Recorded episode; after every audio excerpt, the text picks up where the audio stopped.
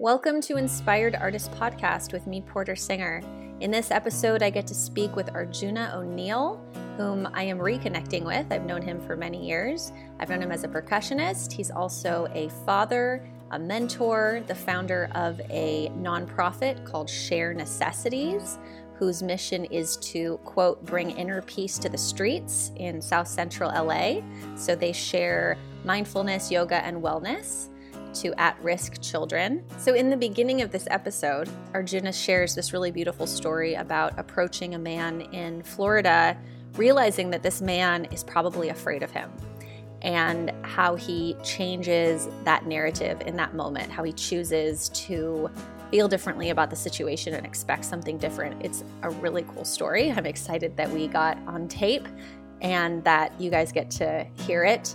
We also got into, which I wasn't expecting, a little bit of his past um, in the Hare Krishna community, and how, you know, we've had very similar experiences in cult-like settings. I'm very excited to share this one with you, and here we go.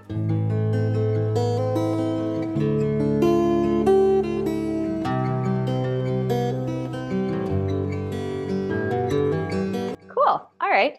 Well, so besides um, being in front of a jungle or forest backdrop, um, where are you really? Uh, I'm I'm currently in Florida. Oh, fun. Yeah. Am I looking I, at a painting? It is a tapestry. Amazon. Oh, okay, because it's moving. Okay. Yes. Well, if we were actually out in nature, you know, the trees and the leaves and the branches blow. So what I have is a ceiling fan that gives it that effect. So when people are talking to me, they actually think I'm outside. That's so cool. A lot of yeah, people don't believe it's a tapestry because of the way the light looks, the lighting. And it, it looks three D. I mean, it looks like it has a lot of depth. Sorry, yeah. But you were saying you're in Florida. I interrupted yes. you. It's okay. Yeah, I'm in Florida. uh, I think they would call this the West Coast, but it's more, I'm at the bottom. So it's like south towards, but on the coast, the Gulf Coast. Cool. And you live there now? No, no. I, I, I came at the beginning of the pandemic. Um, uh, all my family, I was the only person that lives in L A. And so all my family is Midwest or East Coast. Uh-huh. And so when everything happened and the uncertainties, I wanted to be closer to my mother and my sister. Wow. And during the winter months of Detroit, which is where I'm from, uh, my mother comes to Florida here with my sister for the winter months. And so around that time, January, when we started getting the news, it was like, to me, it, it was a divine appointment or an alignment to be uh, with family. I was already feeling that call to just spend some time with family. I've been out on the West Coast, like you said, in the desert, doing all these events. And yeah, I was needing that family time. So it all worked out.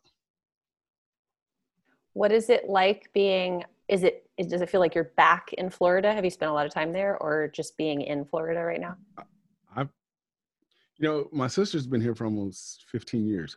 Uh, I've only come to visit, and I probably stayed, uh, previous visits, I probably stayed maybe a week. So I've never really been in Florida, like as an actual like home environment uh, s- until the pandemic uh, started in uh, January. And Florida is a very interesting state. I mean, we know. I, I don't really. I haven't really spent much time oh. in Florida. Yeah, well, this is definitely uh, a very, well, the, the area that I'm in, it's a very, uh, it's st- strongly supported uh, by, um, you know, number forty-five's uh, followers and supporters. Uh-huh. Um, very interesting. Um, this is also, you know, Florida, this is the side, on the side of where Trayvon Martin was murdered a few years back by uh, George Zimmerman.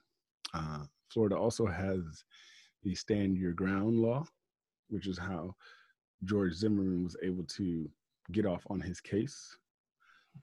Uh, so it's interesting here, being here as a man of color, you know. Um, but I've I figured it, I figured it out.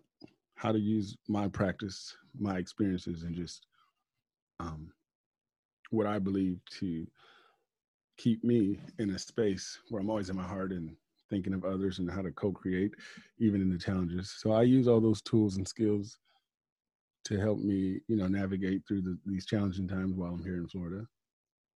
What was the, I didn't understand the reference, the number forty-five. I'm apologizing. Oh, that's, oh, some people, you say the name Trump and they lose it. So I just use number four. Oh, okay. Yeah. Oh, oh, because that's the number of president he is. Yeah. Oh, okay. Okay. I think so. I hope so. Gotcha. Okay. It's all good. It's all like, good. Oh my gosh, is that a type of gun? No. Yeah. Okay. But, got it. Speaking of guns here yeah. in Florida, the second well, that would have made sense is, too. Well, I'm just saying, speaking of guns here in Florida, the Second Amendment right is one of the most exercised rights that you hear people talk about. They have oh, more okay. gun ranges here. Yeah. You know, like L A is full of yoga studios on the west side. Right. Uh, this area, you'll see a gun range every other light. Um, wow. And it's interesting. Yeah. So it's a different, definitely different mindset. Yeah. So to, to be here in Florida and then to know what L A is like and seeing the shifts with everything that's happening, the movements and the, all the unveiling of the the racism and the different uh, issues that we're having as a society. Uh, Do you feel like, oh, go ahead. I was just going to say, to be in L A, there's one there's one perspective of how things are moving and growing and changing and things are happening. But then here in Florida, there's a totally different mindset and things are moving, but in a different direction, and they're moving at a different scale and from a different perspective. So just a lot to wrap your fingers around. For sure. When you have conversations with your sister who's been there this whole time and you've been on the West Coast, is it like, I mean, you must have had very different experiences from. Yeah. And, you know, um, so my sister works in the medical field. Uh, she takes care of mostly senior elder, elder um, patients that are, uh, So mostly takes you like wealthy people that are transitioning from uh, home into either they're going into like a hospice or a senior citizens living, or they're coming out and going back to uh, live with their, either their children or their someone in their family.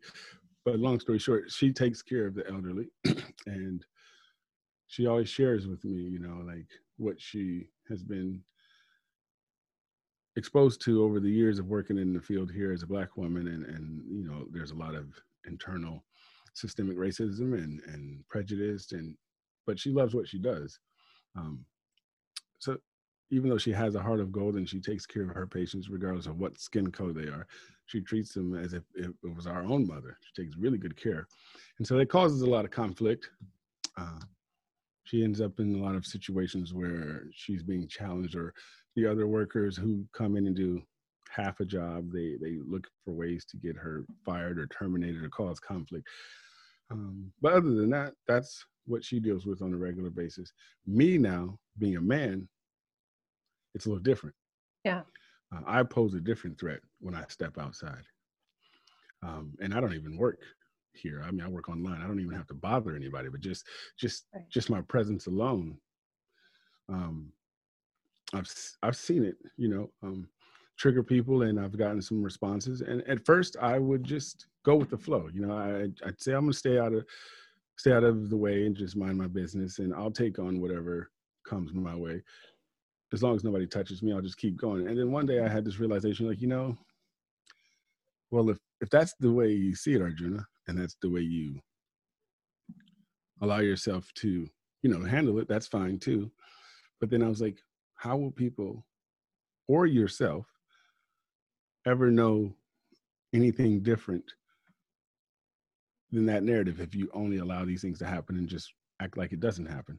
So one day um, I was at the ocean and I was uh, just meditating, and I opened my eyes and there was a gentleman standing there. He had uh, he was facing the water. He was fishing. Out here, fishing is something big. Everybody's Wherever you see a water hole, somebody's there with a fishing pole. So he had on a, he had his shirt, and on the back of his shirt it said, you know, uh, MAGMA, Make America Great twenty twenty. It had all the, you know, the sayings. Yeah. And I was like, wow, this is interesting that he's ten feet away from me. And I was like, well, I come out of my meditation and he's here. Hmm. And then, you know, the mind goes and I have my thoughts. And I was like, well, I asked myself, I said, I, I can challenge this in a, in a very loving way. I said, what if I just greeted this person? Like just walked up to him in a very friendly, loving, kind way and just saw him as another human being and spoke to him. So that's what I did. And we had, and I captured it on an Instagram live. Uh, and it was real, it was a powerful moment because when I did it, a lot of people that were viewing the live were like, oh man, be careful or don't do it. Right? Like, ah, oh. Or, you know, when I kind of panned and showed people what I was getting ready to do, you know, everybody had their perspective. And I said, well, we all will never know. And if, if that's the narrative we all sit with and we just, if that's the way the world, how do we, I, my mind was like, how will the world shift or change if we're, if we're only going to follow the current narratives, right? And just accept them as so. And I was like, I feel like I've been on a spiritual journey long enough to be able to trust and love in my heart and what I've learned over the years.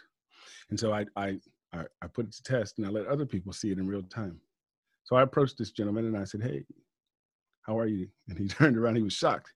You know, he was about five, five. I'm like six, four. So I, even though oh, size, I didn't realize I, you were that tall. I, okay.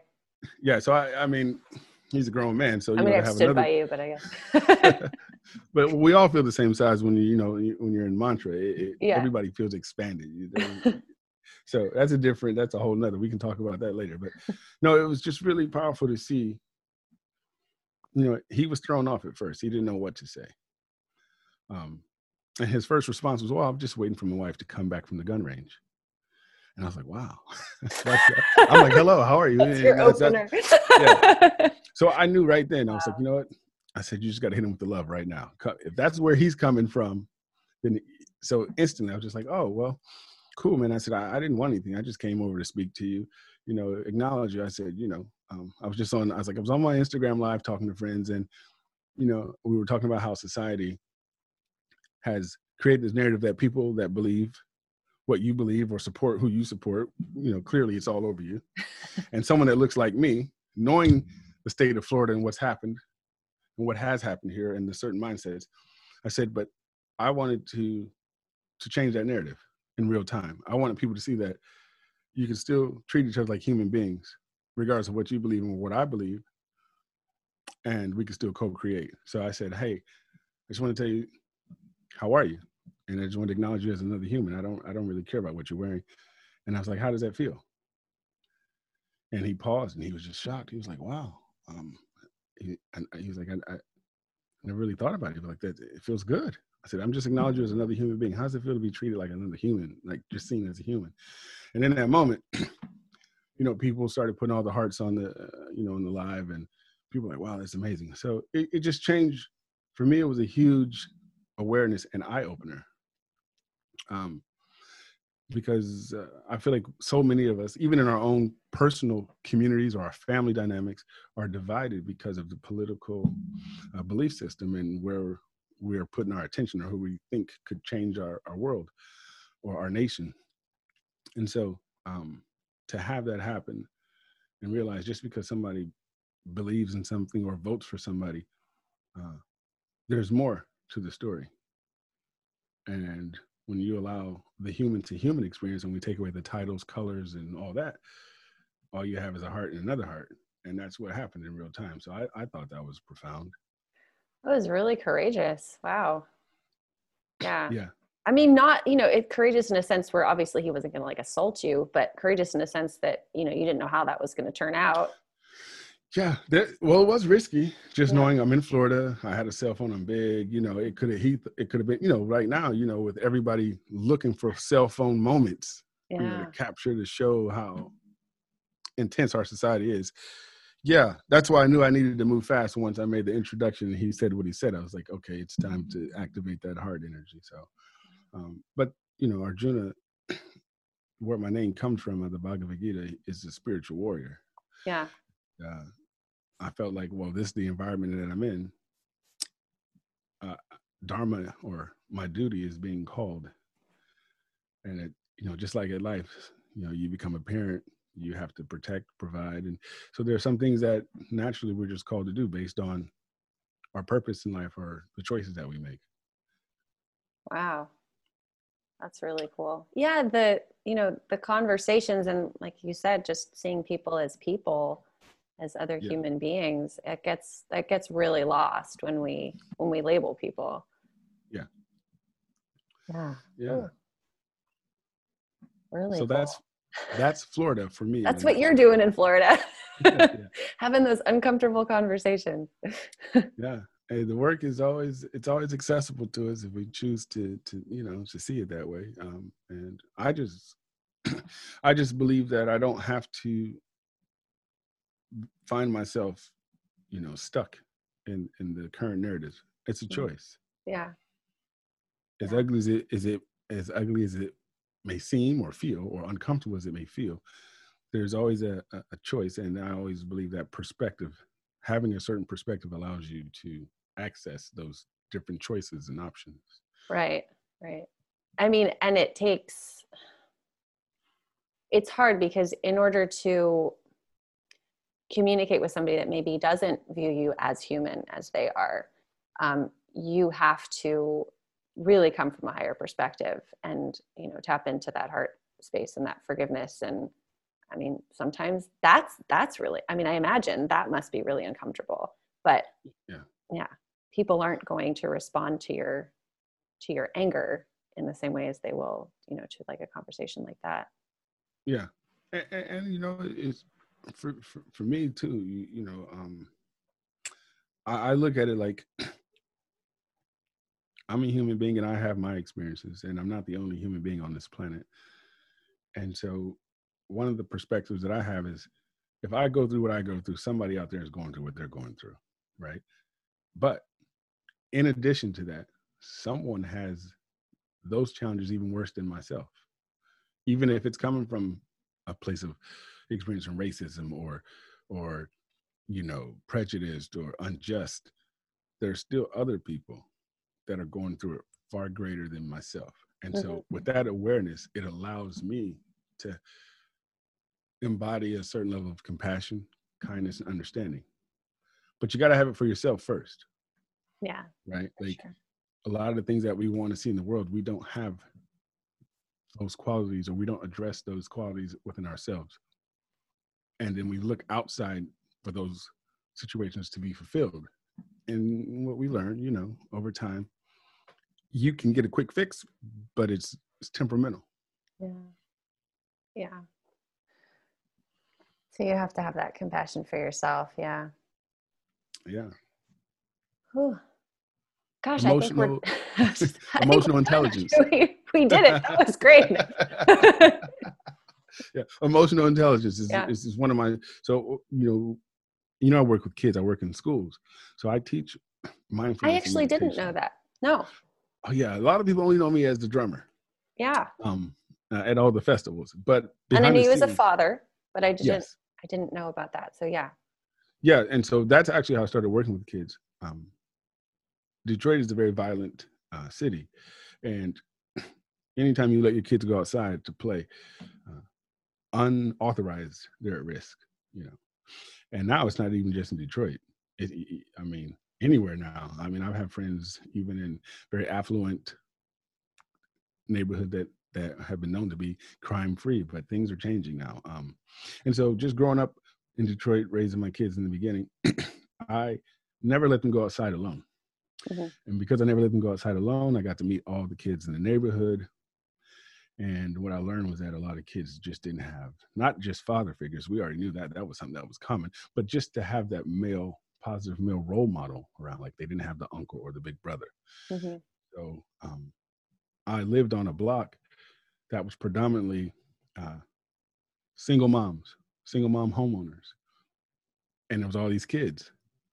And so because I was always with my kids, I was like, well, just become the neighborhood, like daddy daycare.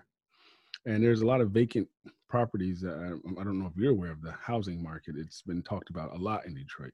Yeah. Yeah. I've, wa- I've watched a couple documentaries. Yeah. My ex-husband was obsessed with Detroit. He, he loved yeah. it. I think we even talked about that, man. You knew I was from Detroit. Yeah. And so, um, and so I, there was two vacant houses on both sides of my house. And I got tired of like dealing with like squatters and drug dealers and all these different people using the houses for all these wrong things. And so what I did was I fixed up both of the houses and turned them into um, areas where the kids could play, safe zones. Wow. So uh, one of the houses, we boarded them up, cleaned up the yards, and one had like, I put a, a volleyball net up. The other yard we used for football. And um, so the kids just could play safe. Nobody had to play in the streets.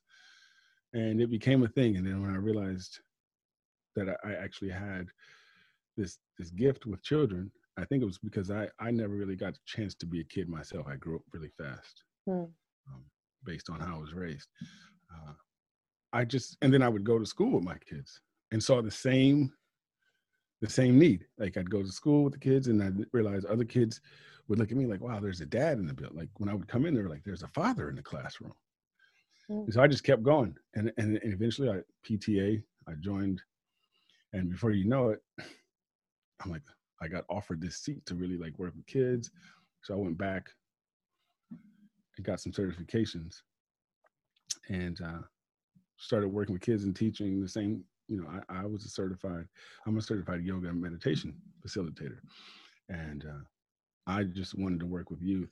I was working with my own kid. And so I, I took the same tools that I was sharing with my kids into the public schools. And then one thing led to another. And now I'm actually, I teach in a lot of schools in L A. Like right now I'm virtually teaching online, oh. but I teach teachers, facilitator staff, and students how to use meditation and mindfulness uh, as ways to deal with these current times. And just also just these are the skill sets that we need when life throws those curveballs. And I was like, well, if we can teach the kids these tools early on, we don't have to wait for things to be at this dire or like catastrophic moment. You know, how can we work with mental health? So it was like, give the kids these skills now. So when they get older, we make better adults. That's so cool. Yeah. So. I think, I think you had talked to me a little bit about that before. Now that you're, it's sort of, I'm, yeah, I'm it was, it, it was, it was brief because you, you're, I think your son was, was like little one at the time. Yeah. Running around. And I think I kind of, yeah, you know, we would have those little quick moments in between setups and things like that. That's so cool. But I, I used to do that too. I mean, not, not as uh, many, doesn't sound like you have a much wider network, but that's when I first took my, my teacher training, um, or it was like, it was like a kids yoga teacher training. People just started asking me to teach for like these after school programs and the preschool. And I was like, wow, I guess I'm a kids yoga instructor now, you know? Um, but I did that for a few years. It helped me being a parent. Yes, for sure. Yeah, there is the benefits that come with it, you know, for your own family. You know, you learn a lot yeah. of patience and resist resilience. Yeah.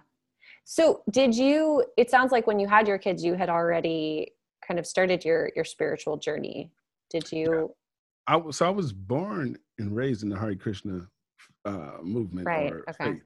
Um, but I lived on the east side of Detroit. Uh, here it is, is, you know, what is known as a Hindu uh, spiritual practice, but it's just an, it, it it derived in India, yeah. um, but it's a Vedic. It's it falls into like the Vedic tradition, uh, which is in India, but it's not Hinduism. But that's what most people connect it to because of India. But I was born in a, uh, the Hare Krishna movement, which. Some describe it as the bhakti-based practice. So, uh, but m- at that time, my dad was part of one of the biggest drug cartels in the eighties on top of his spiritual life. So he had a double life. And yeah. I was raised. That was pretty on, common for the eighties, I'm hearing. Yeah, and I and I was raised the same way. So I was raised, you know, we, we go to the temple on, on Sunday, we chant, we pray, and I was I was born and raised a vegetarian, so certain things were already implemented. But then Monday through Saturday, you know, I, my daddy would bring me with him to accompany him and show me the ropes. I didn't know that I was being trained to be next at the throne. Uh, of course, that wasn't something I would have chose, but I wanted my dad's love, and I saw yeah. all my brothers and so you automatically just, you know, for me, it was like, well, I just wanted dad's approval and I wanted to be a part of the, the family uh, functions. And so I, I just accepted it, even though it didn't, it never really felt true in my heart.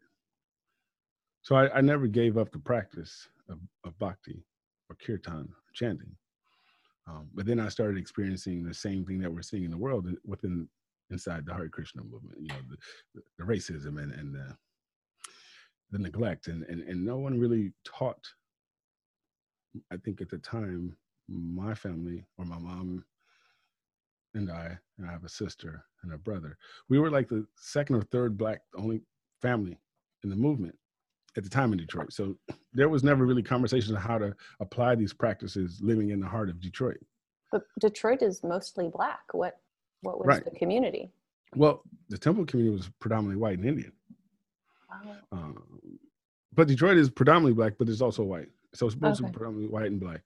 Um, and at that time, yeah, so. Wow, that's in- what an interesting community yeah. to, to be part of in Detroit. Yeah. Yeah, and so you can only imagine, you know, for me, like, what were the conversations in the neighborhood? Like, people were like, what, what's going on? You know, we dressed, my mom dressed a certain way. She followed the practice, so she dressed in attire that didn't at all resonate with anything around me. So as a kid, I was always bullied and picked on and teased. And, you know, uh, my mom didn't drive. My dad, my mom split when I was uh, one. So we caught the bus everywhere. And so on Sundays, my mom would be dressed in her Indian attire. You know, um, and, you know, people just were like, what is going on? yeah. So it was hard. It was hard, but somehow I was able to get through it, uh, move through it, grow through it, and have all these amazing stories to tell. Yeah. Wow. I'm my, my, my, that's, that's so it. I've, I've, I love doing this podcast because I learned so much about people, but I'm just, and, and I laugh because I, not because it's necessarily funny, but I don't know. I, I think everything, I think life is funny. Um, it's like cute God, God humor. Oh no, I get it. I, I chuck, I laugh at the story every time I tell it. I'm like, man, but, even but it's like, like flashbacks. You're born into, into a place that is one of the few places in the United States where you wouldn't be a minority. Right. But then you're, you're in a community where you're, a minority. Yeah. yeah. Uh, that's really, that's really interesting to me. Um, wow. So is that still something that your, your family is part of? Just my, my, so my whole family, no, just my mom. So it was my dad. My dad met the Hare Krishnas at a university lecture that he was attending where he met the, the, the guru or the person responsible, the priest that was responsible for bringing the Hare Krishna movement to America in the early uh, seventies. Okay. Um, and then from there, he introduced my mom to the practice. Uh, but definitely he put a spin on it, a twist. And like y- you see in a lot of these spiritual communities, a lot of unveiling has been happening. Yeah. Uh, truths are coming out and things are being exposed. So that's kind of like what happened for us, and that's what happened with the the the Hare Krishna movement. Um, a lot of different things that were happening, a lot of sexual abuse and just defile and, and, and things that weren't aligned. Mm. Um, and you know, you see it growing up as a kid. It's interesting, with you know, when you're a kid, and I don't know if anybody's listening to this. When you're a kid, you see things. You don't understand them, but then there's a part of you as a kid that you know, it just, something doesn't align. It doesn't feel right. Yeah. But who do you tell, right? When when you're a kid, it's like, who can you really, t- like, as kids we talk about it, but then well, who's the grown-up that we can tell? Right. Well, especially if that's normal. Right. You know. So yeah, yeah, now you feel stuck, trapped. You don't know what to believe. Nothing feels right, but you don't have a voice. And so that can bring on a lot of different internal suffering, you know, depression, uh, suicides, I mean, just self-hate. Um, I experienced it all. Um, I never got into the suicidal state, but I know a lot of kids that grew up in the Krishna movement with me did. You know, I lost a lot of good friends um, just because nobody listened. And to this date, they had nobody that really took uh, leadership and, and confronted these these acts, unjust acts to these children, all these children. Yeah. And um, yeah, so, you know, it, it that in itself made me as a parent have a zero tolerance for anything around kids that was dangerous, harmful, you know. So I've, ever since I've had my children, I've always been an advocate for youth. Hmm. That's really yeah. cool. Yeah, there's so much that's come that was coming out um, in the the Kundalini Yoga community recently, you know. And I'm actually, the next conversation I'm having is with somebody who grew up um, in in that community. It's my friend, yeah. um, but. Uh, this is, you know, the same themes that not a lot of listening, but now um, there there is more listening going on. Yeah. And so it's interesting because I, I got really interested in, I don't know if you would consider it a cult, but I mean, we, we sort of, we throw that term around, um, you know, the, what, that the three H O or whatever was a cult or but different yeah. cults. So I started listening to this cult podcast um, just to familiarize myself with what, what that meant and what other people's experiences were of it. And I remember listening to one, um, the kid who, who grew up in the Hare Krishna community. Yeah. Yeah. You, really? you There's so many different layers to this stuff. And, and, you know, it's interesting how people, uh, they fight it, you know, when they hear about it. And yeah, what I always find intriguing is just like religion, right? When we talk about religion, or spiritual practices, all these different spiritual practices from Buddha, um, Buddhism to Taoism to Christianity to Muslim, like the underlying spiritual teachings are very similar, right? There's there's there's a correlation, mm-hmm. and so when you hear about these these cults and these things happening, uh, you know the the abuse and the, and the, and all the different things, there again there is a There's an underlying, there's a similarity across the board. It's like, how is everybody like, so it's like, how is everybody making this up? How can it always just be, oh, it's the same symptoms, right? You see the same, same virus. But what I learned is that it's just like, I feel like, like what we're dealing with as a, as a nation, uh, our political uh, system. It's like, when these things are exposed, you gotta, it has to be torn down completely and dismantled and then rebuilt. But that's where people have the, the hard time. Yeah. Breaking breaking the old mold to put something new in. One moment, my son is asking me a question. Um,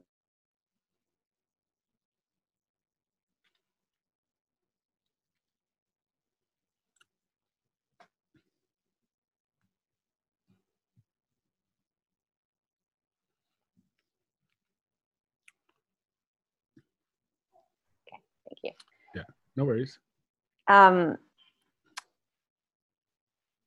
yes, it, it. I think that there's a fear of loss. I think that people feel like if they admit to some fault in a system, that the things that they like about it are going to disappear too. Yeah.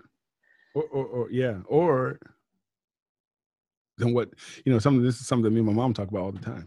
You know, my because my sister, I have a sister. You're younger than me, and I got an older brother. Uh, my sister was, she was impacted by it in a way that she didn't really continue to further the practice when she was old enough. Um, and something that we talked about, especially being here, uh, quarantining, we're all together, right? So me, my mom, my sister. So there, there's nowhere to run. All we can do is talk about our lives. And so there's been conversation of like, oh, well, mom, how, how, how did you not see this? You know, my sister would ask, like, how did you not, and why did you not leave? And listening to my mom and just observing, and what you realize, my mom was young, in her twenties, and she didn't, she had dedicated her life to this practice. She'd given, given it her all. So it's like, what I was able to gather from her story was like, well, what do you do then, right? So if somebody's believed this all this time, yeah. then you're questioned to, it questions your whole life, like everything about you. And I think that's the hardest part for most people. It's like, I'd rather take the blame, the shame, versus just being this lost soul out here. And then where do you pick up and where do you go from there? Because when you do your background, you'll realize that all these organizations or spiritual, whatever you want to call them, yeah, they have their dark closets. Yeah. How did, how did you contend with that? Um, me personally, I talk about it. You know, I used everything. I used my size. I used my strength. I used my will. You know, I, I was never, once I hit my, my, my late teens, I started uh, bodybuilding. So I was always a big guy. And so I would, you know, I would question, I'd go, I started asking people questions. I started asking like, hey, I'm old enough now. Like you, you can't keep shoving this, sh- you know, excuse my French, this shit, yeah, you know. It's okay. The podcast you, is explicit. Okay. Yeah. you won't, you won't be beeped out. Yeah. So I was like, you can't keep shoving this shit down my throat. Like, come on, I'm, I'm around now. Like you, I'm old enough. We're grown. Like, let's, let's talk about it. And so um, being able to address it, but also I understood that these are human beings. Again, going back to the human, right? The human flaw. Uh, and, and I was able to separate the spiritual current or the spiritual frequency from the human frequency. Um, and when I was able to do that, it was a lot of, I was able to just find the practice for myself and tap into what it was from the practice that attracted me, which was the, the, the mantra, the kirtan, the singing, the playing. Um, and I left everything else alone, you know, um, and I was able to take the teachings and and and find the, the, you know, I was able to find how to use the teachings in the way they were supposed to be used. You know, I had no motives. I, I wasn't trying to become a guru. I wasn't trying mm-hmm. to lead a, a tribe or take advantage of anyone. I just simply loved, you know, being able to bliss out and play mantra music. So that was where I stayed. And so that's how I'm able to still, you know, honor those, those, those, parts of it. Um, yeah, there was a little, you know, I, I felt myself separate to a degree, mm-hmm. but um, you, you know, it, it's a, it's no different than, like I said, what we're dealing with as a society. It's like, it's, it feels bad. It, it's wrong. And, and, and we want answers, but that how, how long will I carry this hate or hurt or suffering because I didn't get the answers that I wanted or because of the things that happened? Like at some point, when do I free myself? Yeah. Right. Um, cause I, I, I was like, I, I don't want to be one of the kids that I've heard stories about where they've carried it for so long and then they're bitter or they commit suicide or they're depressed. Or I was like, nah, I got to find another, another way to cope with this or grow through this. Yeah. And heal from it. So I just started, what I started doing was reaching back out to all the youth. And I started publicly saying certain things, and the youth that grew up around me, they're like, or the years before me, they're like, wow, Arjuna, you're using your voice.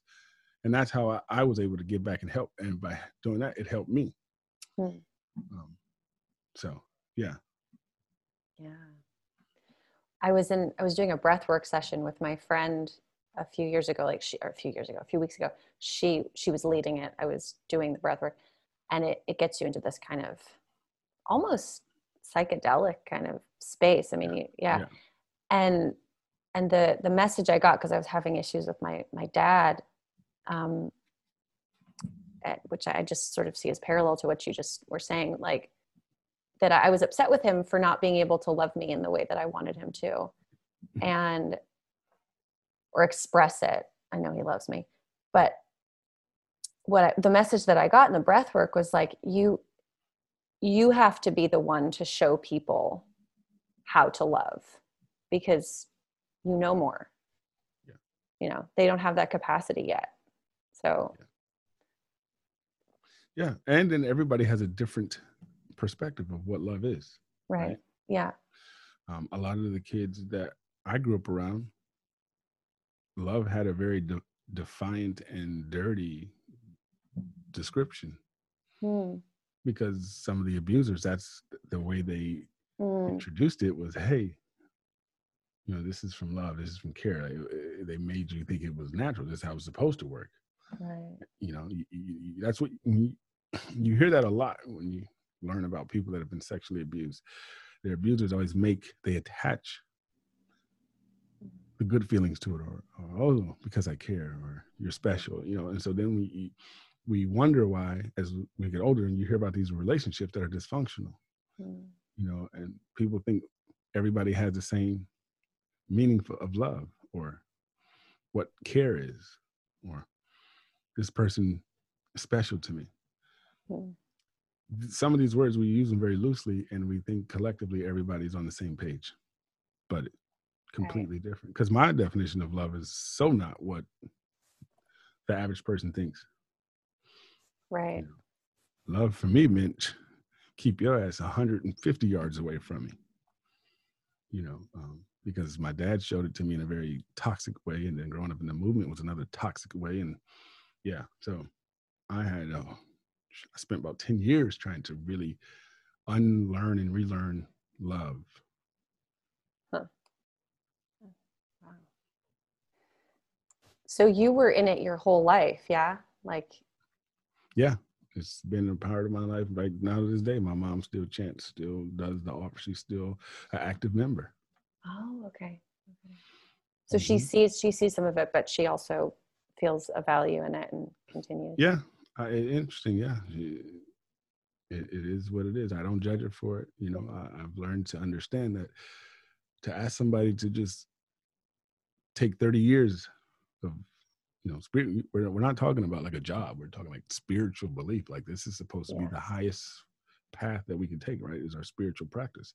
So to ask somebody to just can it after thirty, forty years, that's a tough one. Mm-hmm. Yeah. So yeah. I've just well, had to find... find forgiveness and be able to love her regardless. Yeah. Because I, I know deep down inside my mom would have not just like offered us up into this this type of lifestyle if she knew.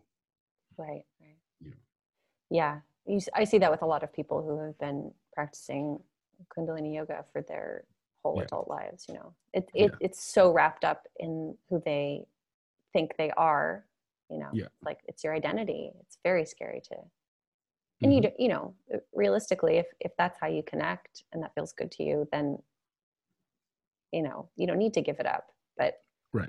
I think being able to see it clearly is definitely yeah. helpful. Yeah. Yeah. You know, um, and, and you, you have to, I mean, for me, I just ask myself those questions. What would I do? You know, mm-hmm. like, what, you know, I was able to ask myself, from a perspective of my mom, like, well, what, what would I have done? You know, or what would that be like if I was in that position? Mm. And how can I have some type of understanding, compassion? Because like I said, in order to give it, we have to find it in ourselves first. Yeah. So like even your shift, you know, um, I read a little bit about it on Facebook and I was like, oh, okay. And I, I, I wanted to commend you for taking that big leap and, and, and standing in your power and what you believe to be true. You know, I heard things about three H O, you know, because I recorded with White Sun and we won right. the Grammy and yeah. and I had my own experience with how I was treated and noticed I just disappeared. Right? Things just happened. I was like, oh, wow, this, and then that happened. And, yeah. But, you know, um, I, I I believe in choosing. My mom used to always tell me, you know, choose your battles wisely, you know. Uh, I was able to make it out of there with just the experience that I had and what I heard. But mm-hmm. um, out, outside of, yeah, you know, outside of the music, I never really bothered anything further, but I saw. Yeah. Yeah. I was able to see the same thing that I saw growing up. So I was like, ah, oh, yeah. Yeah. But it was you know, new for me. So I didn't see so clearly at first. Yeah. And yeah. I, I mean, I, Mm-hmm. Oh, I was gonna say my, my kids have the same kind of thing that you do because they, you know, they, they grew up in it. I mean, yes. they're, they're very young, so it's not like it's going to be their whole childhood, but you know, they're, they have the names, so they, yeah. they still have the, the remnant, you know, yeah. the residue of, of that, that, uh, that they get to live with and tell their story about. So. Yeah. And, you know, and then we get to ask ourselves, you know, um, when you think about life and all the different tragedies across the globe, you know, like why are we here? Why why is this happening to this person or to me, right? It's um, being able to look at it and under, try to figure out how to understand how this circumstance has some validity, or it, it serves some greater purpose. Uh, that's always the space I find myself, like, hmm, why did I have to go through that? Hmm. What's the message behind it, and how do I use my story? Yeah. Well, interesting that you saw it so clearly because of your past. Yeah. And, and I think for me, what I got from that is that suffering is all around us. Hmm. And some of us have to have the experiences to help others. Right? Mm-hmm. So some of us, it was, what's that saying? Take one for the team. Someone yeah. takes one for the team. So we are, someone has to have the experience in order to help change it, or uh, direct other people, you know, teach other people. Um, so, you know, I, I've learned to stop fighting with it from, a, from a, a, a, from, how would I say it, from an intellectual perspective or from an emotional perspective. And I start looking at it from a spiritual perspective, mm. you know, um, because That's, it, uh, the, yeah, next, be, the next way to look at things. Yeah. Yeah. So. What were you going to say? Sorry. I was just thinking, I was like, Hmm, you, you know, the things they say, the things that don't kill you make you stronger. I mean, that's not always a, a beautiful place to be in, but, um, definitely see the strength and and and the value of me being able to use my voice to help others that have experienced the same thing, or taking those experiences that I had as a kid and now working within the schools. You know, you can see signs. Mm-hmm. You know, like I can go into a school and sit in an auditorium with three thousand kids and be able to pretty much call out which which kids are going through some really dark times within the household. Yeah. Um, and sometimes, you know, you see things you don't want to see, but life, right? You can't save everybody, mm-hmm. but you, you, you can just use your voice to be a light. Hmm. Yeah. Thank you so much, Arjuna, for, for being willing to do this and, and share with me. This has been um, really fun for me. I hope. Yeah. Um, Like I said, you know, I, I, I, for me, it was like, I, when I, when I saw the notification and got tagged, I was like, oh, wow. But then when I connected, you know, the experience you recently had and the transition you just made, I was like, hmm, that's, an, that's another warrior. I'm like, I know that story. Mm. I don't know it to the degree you tell it, but I know that story. Like, I know that transit, I know that space. So I was like, that's another hero. Mm. It's funny because I had no idea we were going to have this conversation, which is another fun part of the podcast. Well, yeah, you, you, I was like, let's go. I, yeah. I didn't either, but you know, I, I trust spirit, you know, um, I trust the alignment. I trust the connection. So, yeah. And I, I know of you, and I've always had nothing but uh, good vibes, and, and we've always had I felt like, to me, all of our inner encounters were always elevated. They were always yeah. conscious. So awesome. Well, if people want to find out more about what you're doing or follow what you're doing, how would they keep in touch with you? Oh, wow. Well, my personal um, platform, you know, everything is social media oriented now. Uh, it's at Arjuna underscore O'Neill on uh, Instagram, and then uh, the nonprofit work that I do working with the kids is share necessities dot org. That's right. Mm-hmm. I know that one well. Okay, yes. I will share both of those. Definitely connect with him if you're interested in participating and uh, following following his journey. Um, thanks again. I'll uh, let you know when it comes out. Yeah, and thank you. I appreciate it. All right. Have a great week. All right, you too. Take care. Bye. Bye. Thank you for listening to our podcast, Inspired Artists. Please remember to subscribe and rate the podcast wherever you're listening. It helps other people find it. Thanks.